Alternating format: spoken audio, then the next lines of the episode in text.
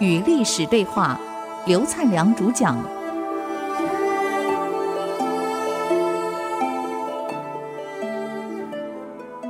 这里是爱思之音主科广播 FM 九七点五，您所收听的节目是《与历史对话》，我是刘灿良。上一次我们谈到刘裕呢，已经进入建康城了，黄恩被杀了。那么刘裕呢，到了建康以后啊，坦白讲他是蛮有作为的，但问题是有作为的人又有野心，那叫王者；有作为没有野心，我只讲贡献，那是拙者啊。我们讲君臣佐使。一个老板用的人啊，如果他很有能力，也很有作为，可是他没什么野心，德性也很好，那么用到这种左的人，我们会成功。像张良一类的人，你用到像刘裕这样的人，他有能力，可是有野心，那么除非王者能力比他更强，否则呢，可能下场呢就完了。刘裕呢，到了建康以后，公元四百零九年。开始讨伐南燕，呃，魏晋南北朝嘛，南朝北朝各有皇帝，而且又分裂几个国家。中国这三四百年很可怜啊，天天打仗啊，老百姓流离失所呀，不可思议。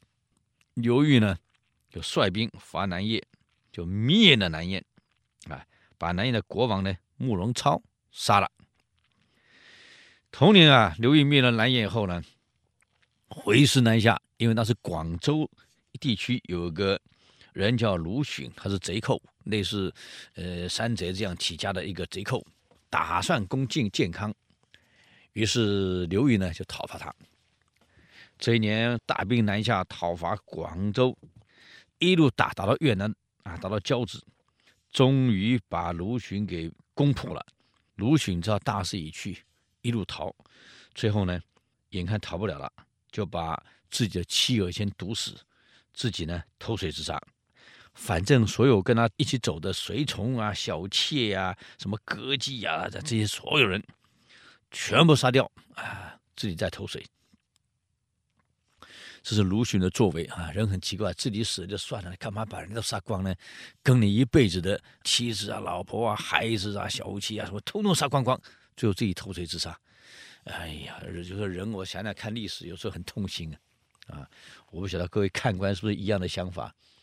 既然打不过人家嘛，自己死就算了，你也把人家这个追随你这么多年的人通通杀了，也太过分了啊！那么刘裕在打下南燕，在打下卢循以后，接着又往北走了，再伐后秦帝国。前秦在苻坚淝水一战失败后，完了，被姚氏给篡了，后来变成后秦。那么后秦皇帝姚泓，这个一路败退，一路败。刘裕的大将叫王正鄂，这个正呢是竹东正的正啊，恶人的恶人的恶啊，王正鄂就一路打到长安。后秦皇帝姚泓呢，想来想去没办法了，只能投降了。那么他有一个儿子呢，十一岁，就每天念佛、读佛经、读经藏，哎，这不容易。小孩子十一岁，把整个大藏经扫得差不多了，嗯，跟他父亲说，投降也不免一死，不如自杀算了，以免受辱。何况人来到这世界上，本来就受报嘛，受业力牵缠。你看十一岁的孩子啊，讲佛理啊，讲得正好啊。他跟他爸爸说：“你身为皇上，你这一辈子福报当了皇帝了。”可是我们福没有祈好，今天敌人打进来了，投降也是一死啊，这免不了的，这是恶业。既然这样，不如自杀算了。爸爸，您不自杀，我自杀啊！虽然我才十一岁，我很清楚，我这一辈子福报能长在宫里当王子，当了十一年也够了。啊，既然我学佛也学了这么多年了，我清楚我的因缘果报。我该承担这么一切，啊，非常潇洒的爬到城楼上，啊哈，各位再见，我走了，我先回家报道了啊！嘣一跳，跳下去摔死了。十一岁的孩子这么潇洒，你看。反而这个皇帝姚泓呢，没办法带着其他妻子儿女、文武百官大臣投降。这个王政和将他们呢关到大牢里面去，后来还是杀害了。但是对老百姓的安抚得很好啊，军纪严明啊，所以老百姓也很欢迎这个刘裕的部队来。这个拿下后秦后呢，刘裕留下自己的次子镇守长安，自己领兵呢东回建康。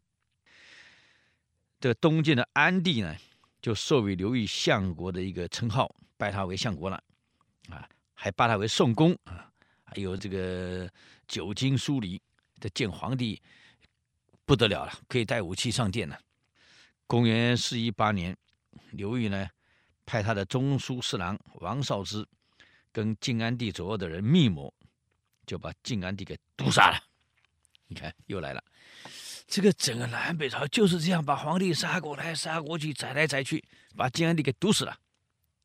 那毒死以后呢，就把琅邪王啊司马德文那个白痴又找回来了。你来当皇帝，你你恢复啊，换你当，嗯，好控制嘛。这一天啊，刘裕跟他的亲信讲，他我总结的中国历史上，我有这样的一个教训。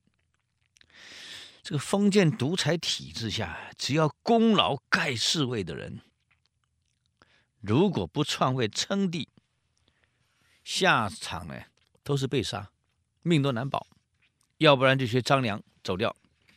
我呀不想学张良，我不想走，我也不想被杀，那怎么办？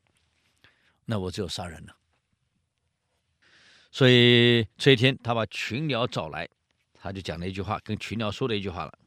他说啊，这个桓玄啊篡夺帝位，大晋朝的国运本来就已经转移，已经没有了，是我刘裕首倡大义，又把它恢复起来。